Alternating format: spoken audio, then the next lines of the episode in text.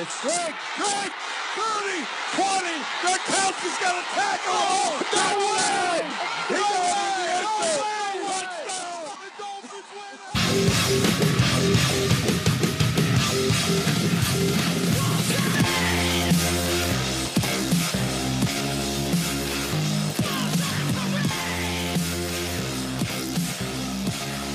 win! Ladies and gentlemen, boys and girls, welcome to Fin It to Win It. I am your host, Kyle Crabbs, lead editor of USA Today's DolphinsWire.com, and also NFL draft analyst for the DraftNetwork.com. But today, I am your host on this inaugural journey that is the Fin It to Win It podcast. This is a very exciting time for me personally. Uh, been a Dolphins fan essentially my entire life, and uh, got my my start in football media working in the draft side of things because this cursed franchise was out of contention by October every single year in my impressionable years. So it was always okay. How can I find a player that I can root for Miami to take that's going to get them over the hump and help them beat those damn Patriots? And uh, never really manifested that way with the exception of 2008, a season that holds a very, very special place in my heart. But uh, one of the things that I want to do today is I want to talk about uh, the current state of the Dolphins. I want to talk about uh, who I am, why Fin It to Win It is something that you guys want to uh, experience and listen in on a weekly basis. I'm going to be doing one of these once a week, courtesy of Blue Wire Pods, which I am very, very excited to be able to add to my resume and get to interact with Dolphins fans on a whole new level, a level that I have not done before. So, uh, with that in mind, um, I've been a Dolphins fan since probably the end of Marino. Some of the highlights of my Dolphins uh, fanhood include uh, going to Canton, Ohio, and seeing Dan get inducted into the Pro Football Hall of Fame. Uh, I was in Canton the last time the Dolphins played in the Hall of Fame game against the Dallas Cowboys not too long ago, and uh, man, that that New York Jets game, Week 17 in 2008, is probably my favorite game of my adult life. You know, I was born in 1989. My first football memories really kind of stem from 98, 99. So it's been a rough go, and I unfortunately have not been smart enough to get off the bus yet. So we're still here to spin off the Patriots slogan. Uh, we're still here. We're not going anywhere. And we are going to be here through the entire course of this quote unquote process that uh, Chris Grier and Brian Flores have embarked this team on in hopes of building a legitimate program instead of just slapping band aids on stuff like we've done in the past. And it'll be an interesting departure. I think it'll test a lot of our patience but at the same time, it's something different. And I think that's a really important thing for Dolphins fans to remember is that this is not the same old, same old. So when Antonio Brown is being shopped, the Dolphins initially are tabbed as favorites or one of the favorites by Vegas. This is not that team anymore. I think we're, we're going to see a drastic philosophical shift in the way the Dolphins have conducted business for the the past ten years since Stephen bought, Ross has bought the team, and even before that, and uh, what we're going to experience now. And um, I'm looking forward to that process kind of manifesting itself. I'm also a Philadelphia 76ers fan, so trust me, guys, I know all about the process. And Miami is on a process right now. And uh, I've been fortunate enough to uh, attend the NFL Combine this past week, and was kind of the holdup here as I've been getting ready to start Fin It to Win It.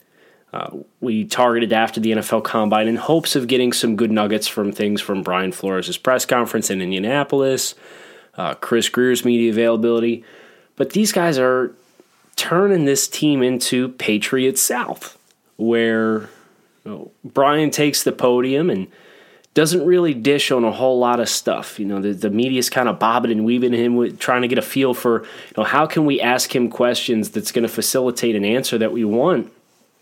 And uh, Brian, he's he's got his cliches that he likes to go back to, and and I don't think it's fake. I don't think it's inauthentic. But I was going into this media session hoping, okay, like, we'll get a little bit of clarity. Like, what is Brian like in a corner? What is Brian like in a defensive end, a defensive tackle? You know, what kind of offense do we want to run here? And it was, we want multiple, we want smart football players, we want passionate, team first football players, the culture, etc., etc., etc. So that's a, a, again in itself a departure. Miami has typically been a team that has brought upon themselves bigger personalities and uh, guys get put into Miami, and it seems like that really gets amplified, and not anymore. And I think that in itself is a healthy change. But at the same time, it doesn't make for good radio or good podcasting. So we're not going to have the opportunity to talk about much that Brian Flores said. I will say this.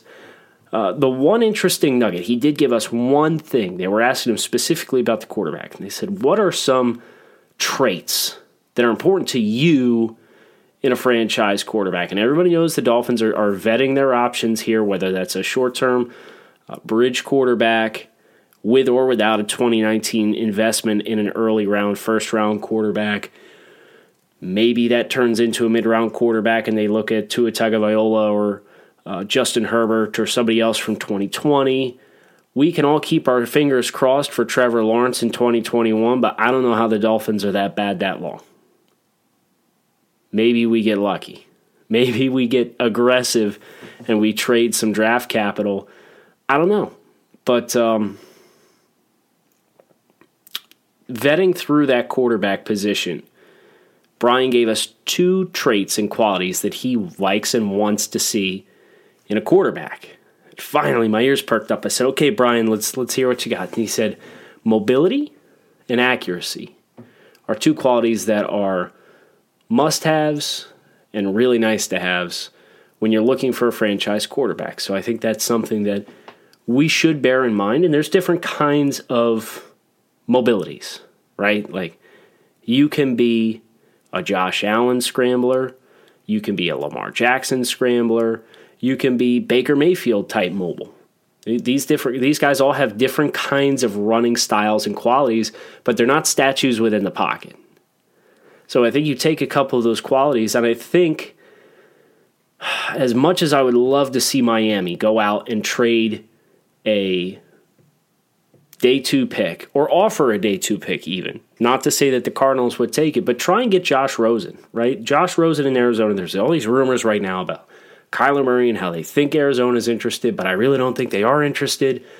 Um, Miami offering their second round pick to the Arizona Cardinals for Josh Rosen makes a ton, a ton of sense for the Miami Dolphins organization because it's a mitigated financial risk, it's a mitigated uh, draft capital risk, and Rosen now is on a shorter timetable where he's three years and then a fourth year team option versus four years and a, a fifth year team option. So you would get an opportunity with Josh Rosen over the course of the next two seasons to really get a vibe for is this a player that can develop into what so many people thought he could be based on his physical talents, or is he not?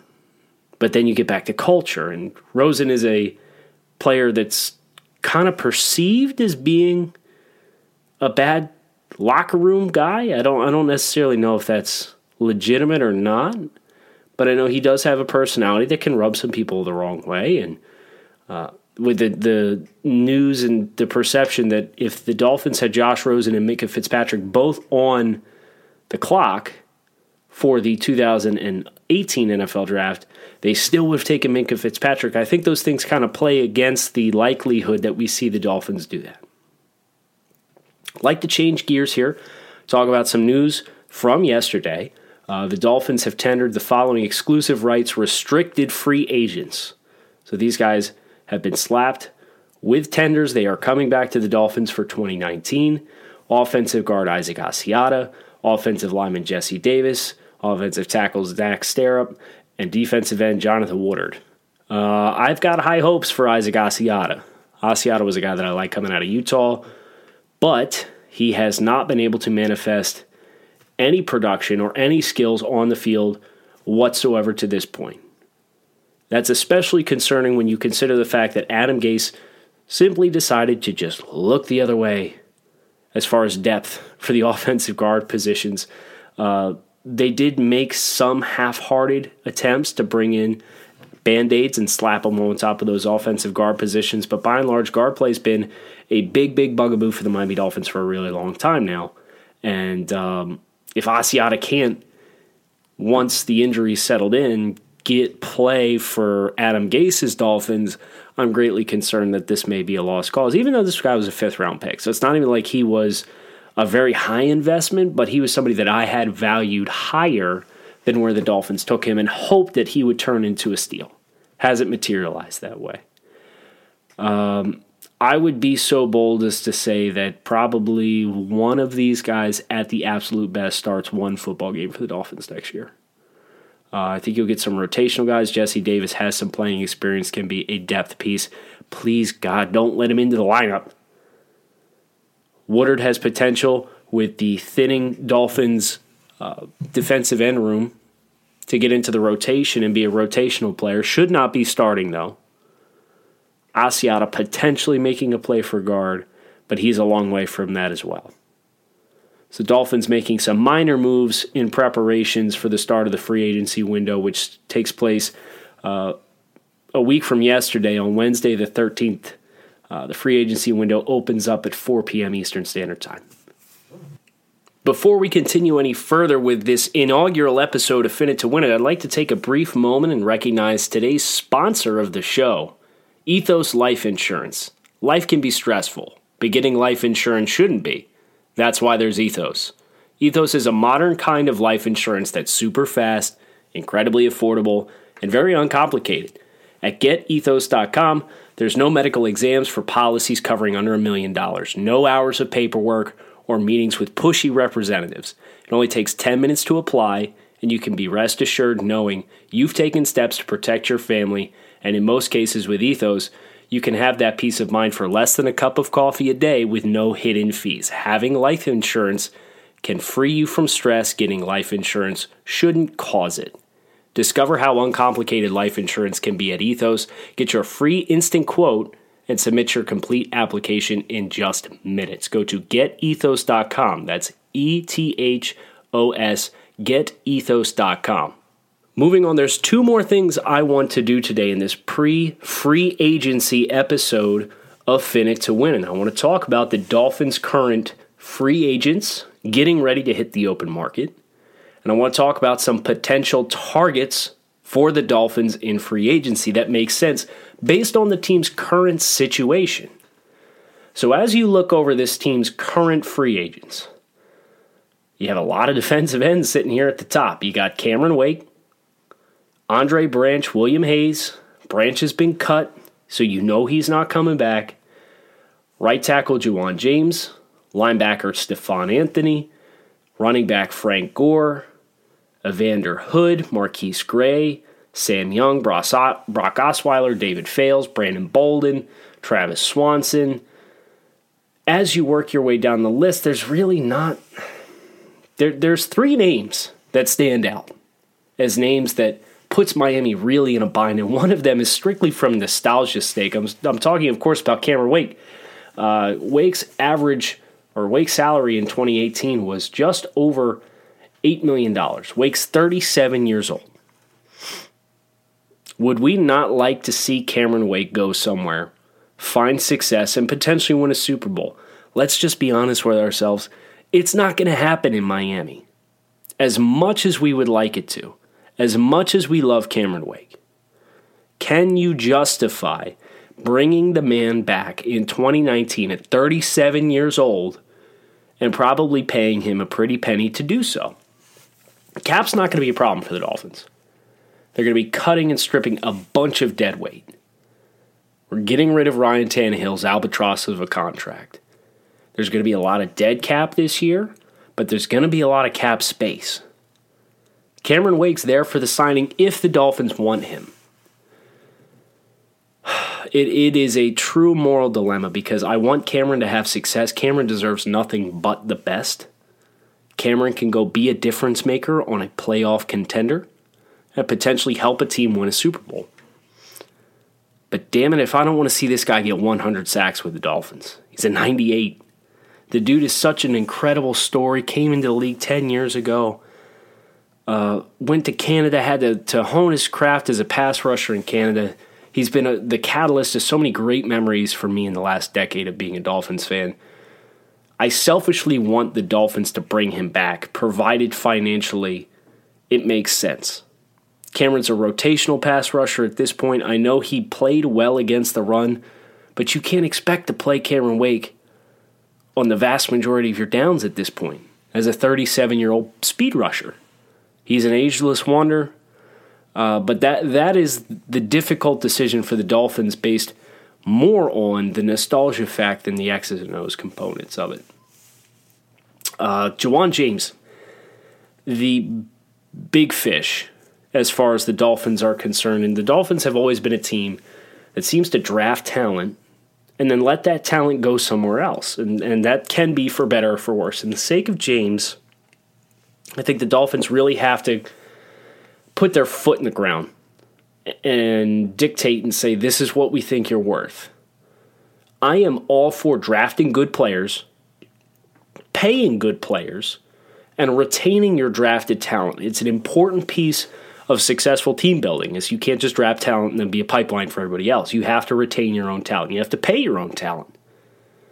But if Ja'Wuan James is going to be commanding anywhere near what Donovan Smith from Tampa Bay just got in free agency, which was three years, 41 million, 27 million of that fully guaranteed money. Ja'Wuan James is not that good of a football player. So you have to retain your talent but you can't overspend to do it. I think the most comparable situation to what the Dolphins are facing now with Ja'Wuan James was the situation that they faced with Olivier Vernon a couple of years ago. Olivier came in and really developed into a nice all around defensive end for the Miami Dolphins as the second defensive end opposite of Cameron Wake. 2016 rolls around. It's time to pay Olivier. They put him on the transition tag and then they pull the tag because it's just clear that the market that, that Vernon was going to dictate in the open market when negotiating, the Dolphins weren't going to get any piece of the pie. So here's here's the silver lining. The Dolphins can let Ja'Wuan James go sign a monster contract somewhere else, a contract that he really honestly has no business signing based on his quality of play on the field. But that big money contract paired with Miami not being a big player in free agency as far as big money contracts is going to open the door for the Dolphins to get an early draft selection next year as a comp pick. Ja'Wuan James's mega contract may net this team a third round pick next year as a compensatory pick for the Dolphins' losses in free agency. This is a game the Patriots have played a really long time. They will trade for players, have them play one year, and then let the contract expire so they get the comp picks. And half the time, the comp pick that they get is greater than the, the pick that they gave away to get the player in the first place. The manipulation of the system is here for the Dolphins with Ja'Wuan James and even Cameron Wake. It's not necessarily something that we talked about, but depending on the financials of a Cameron Wake contract elsewhere, if he does go and he does get in a bidding war, the Dolphins have an opportunity to add multiple middle round draft selections to help boost this team's rebuild. So, as hard as it is to say, yeah, we're going to let Ja'Wuan James, 27 years old, physical prime of his career, at the end of his rookie contract, walk.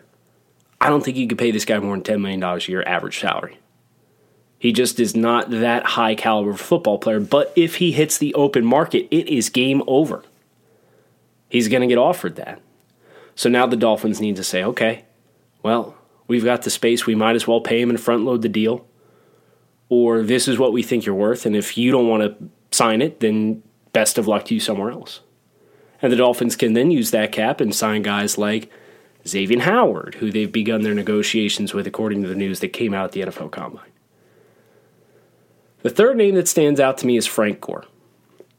I think Frank Gore's back next year, and the reason why I think Frank Gore's back next year is because Frank Gore is a hashtag culture guy. He's a culture dude one of the hardest working players in the league, another ageless wonder. Uh, he had his best yards per carry in like five years last year behind that Dolphins offensive line. Was supposed to come in and just be a veteran presence in the locker room. Ended up taking the lion's share of the carries until he got hurt. Uh, Frank Gore, Miami native, went to college at the U, had a very successful career, but always wanted to come back to Miami. He's here now. The Dolphins paid him just over a million dollars last year in a one year deal. The financial implications of bringing Frank Gore back are non existent. And I don't know what the downside is unless you're afraid he's going to poach carries from Kenyon Drake and Kalen Ballage. But that comes down to coaching. And that was one of the big bugaboos of Adam Gase in general, was not knowing how to best utilize his talent. So I saved the best for last here.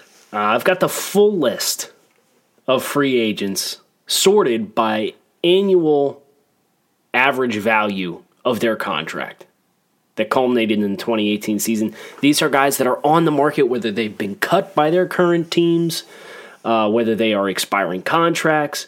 And we're just going to go rapid fire down the list. And we're going to talk about why some of these guys either do or don't make sense for the Dolphins.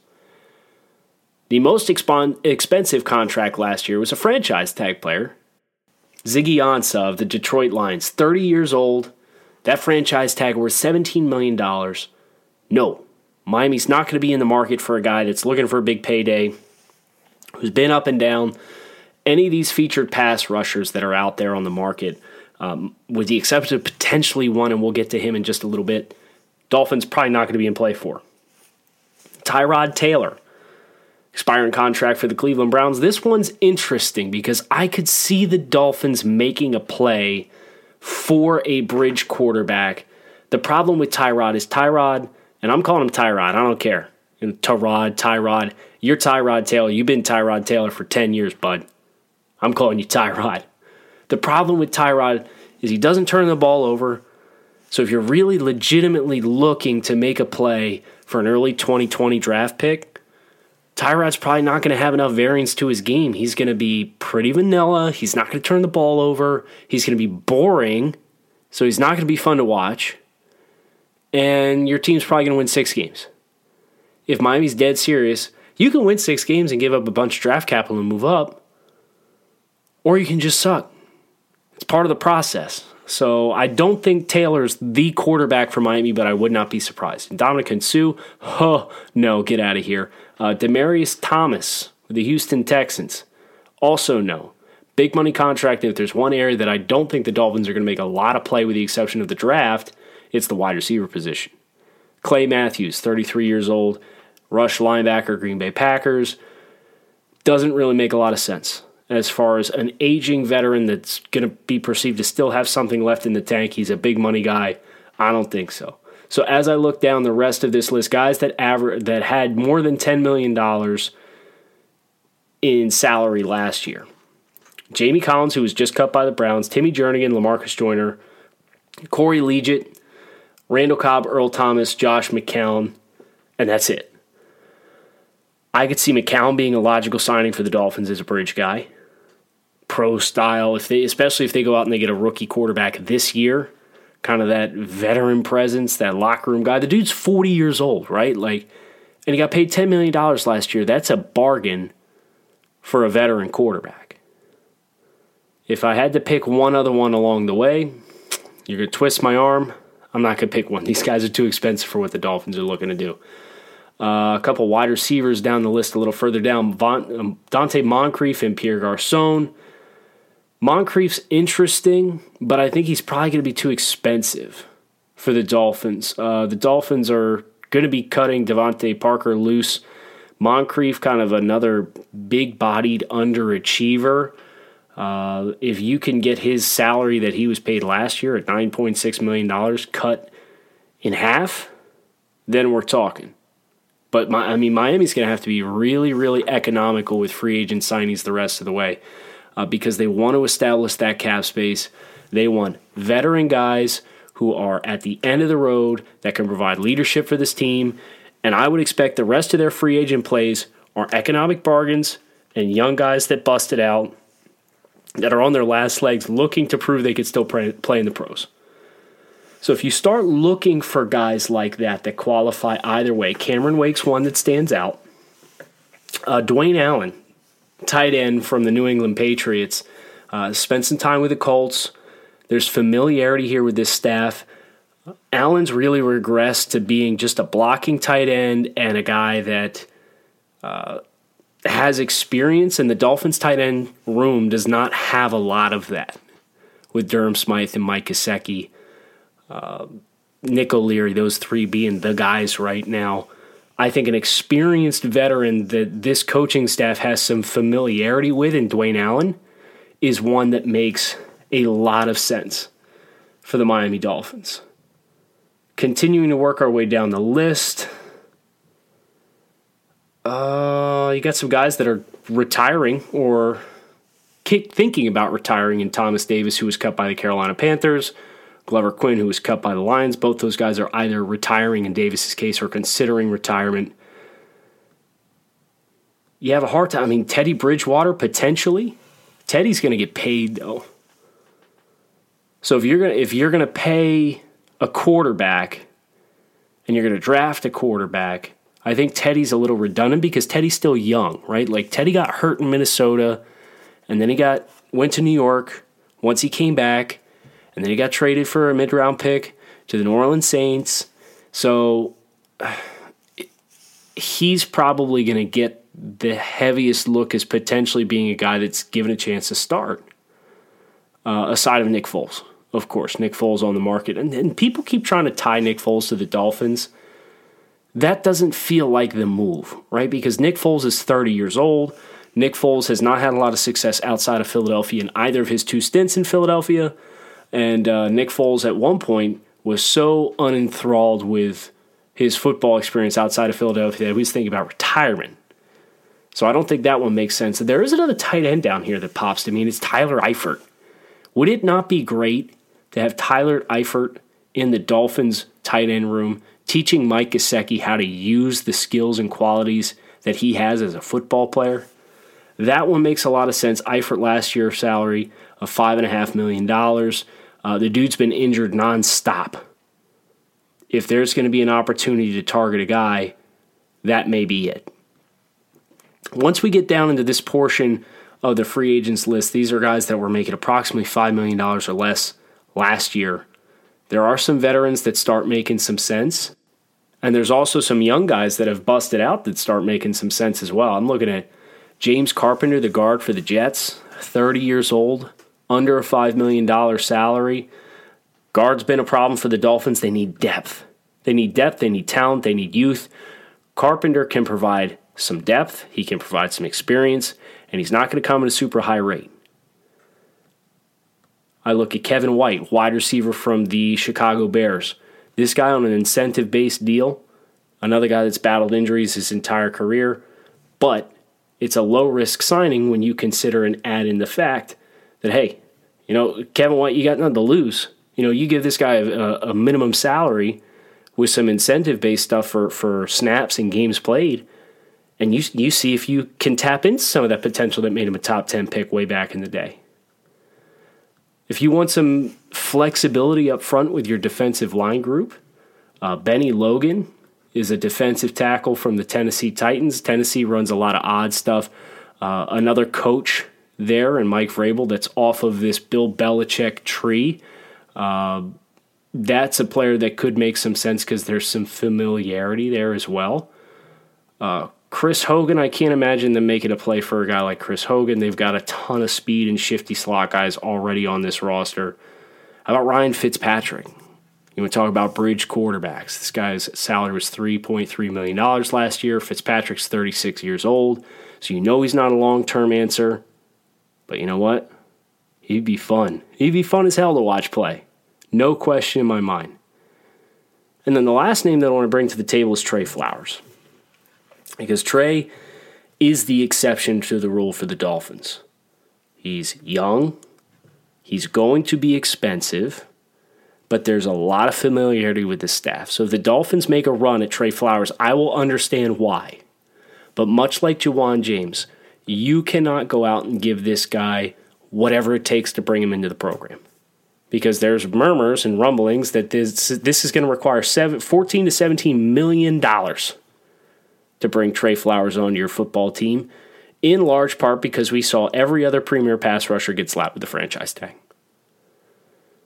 So that hurts the Dolphins as far as taking these talents off the board. And now all these teams have all this money, and if they need a pass rusher, Trey Flowers is the one that the eyes go to.